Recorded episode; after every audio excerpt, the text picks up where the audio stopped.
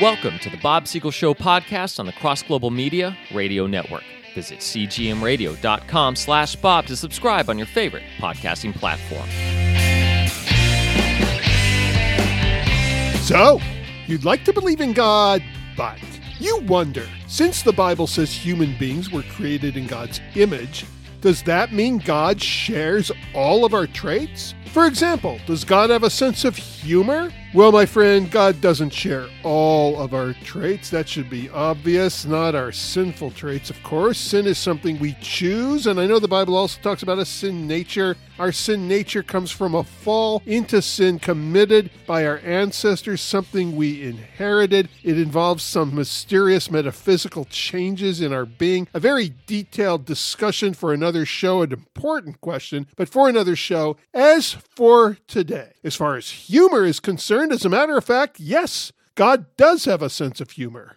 Even before going to scripture, that would be a logical inference. Certainly, human beings can't do anything God can't do. That includes the ability to laugh and the ability to say funny things, do funny things, make jokes. Look at nature.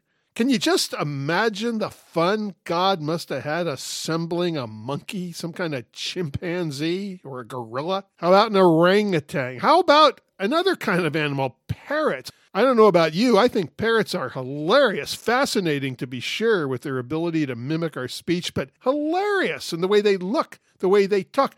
I remember a few years ago in the news, a lost parrot, somebody's pet, was discovered and returned home. And it wasn't because the parrot was wearing a tag like a lost dog. You know how this parrot was returned home? The parrot actually had his address memorized. I would have been on the floor laughing if I had been the one to discover this parrot. Listening to that screechy voice give out directions 9515 Connie Drive. 9515 Connie Drive. All right.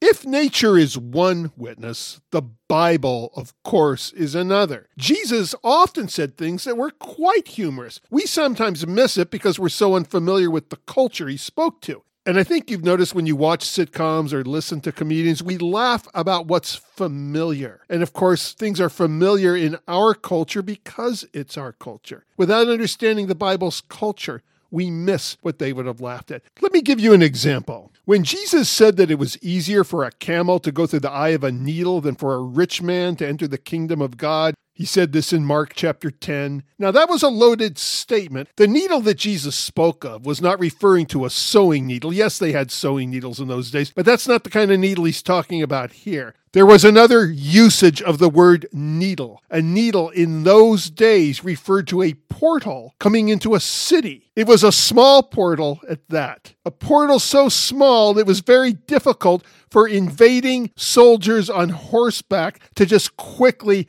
gallop into a city. They could only do this with great difficulty. Well, if it was with difficulty that a man got his horse or sometimes his donkey into a portal, it was next to impossible with a camel. Now, they used camels a lot because people crossed the desert on them and they were useful, but they were mean, stubborn little cusses. A stubborn camel was known to spit on his master while being dragged or pushed into a needle.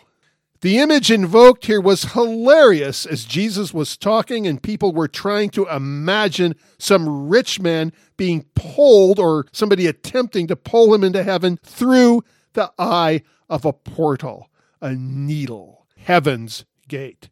But God was pretty funny back in the Old Testament, too. In Genesis chapter 18, God visits Abraham to remind him of a previous promise that his wife Sarah will bear a son, even though she was in her 90s. Sarah laughs at the very prospect. One year later, what happens? We know the story. She does have a son. And they name him what? They name him Isaac. You know what Isaac means? God laughed. God got the last laugh on Sarah. Now, speaking of culture, you probably don't know much about the ancient Egyptian culture, but you may be familiar with the Exodus story, the 10 plagues of Egypt. Did you know that every one of those 10 plagues, to one level, to some degree, was related to an Egyptian god? Whether it was the god of the river that was supposed to protect the river Nile, or the god of the fields that was supposed to protect them from locusts. And it went beyond that. Some of the very creatures, the pestilence, frogs, cattle, insects, These were animals and amphibians and insects that were actually worshipped by the Egyptians. You see God's sense of humor? Oh, you like frogs, huh? You want some more insects? And you're probably familiar with the story of Elijah who preached against so many false prophecies at a time when the high, high majority of people in ancient Israel were no longer walking with God. This was very draining on the prophet. And God told him to go and recharge his batteries. They didn't use batteries and use words like recharged in those days. See? Cultural. I'm talking about something from our culture, but the equivalent of that. Get some rest, be rejuvenated. And God told him to go and wait at a cave and said he was going to come to him and speak to him. Well, when we imagine God speaking, we always imagine what it will be like. Oh, if God speaks, it'll probably be with lightning or with fire or a thunderous voice. I remember that he did that with Moses. Well, let me read to you this account because what's funny is that all these phenomenon that Elijah was imagining would precede God came. But each time it would stop and God didn't show up. And eventually God did show up, or at least his voice showed up, and it was much gentler and subtler than what Elijah was expecting. But let me read the words to you right out of the scripture. I'm reading from 1 Kings chapter 19, starting with verse 11.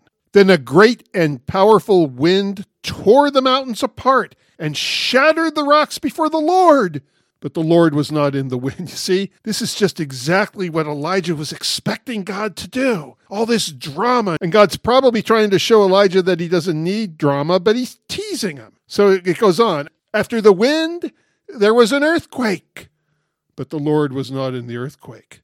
After the earthquake came a fire, but the Lord was not in the fire. And after the fire came a gentle whisper. When Elijah heard it, he pulled his cloak over his face and went out and stood at the mouth of the cave. How special, how intimate that God wants to be our Heavenly Father, even to the point of joking with us, laughing with us. My friends, a sense of humor is important. Doctors for years have pointed out the medicinal benefits of laughter. Knowing that God has a sense of humor makes God more approachable. It also makes his love for us easier to accept. This is Bob Siegel making the obvious obvious.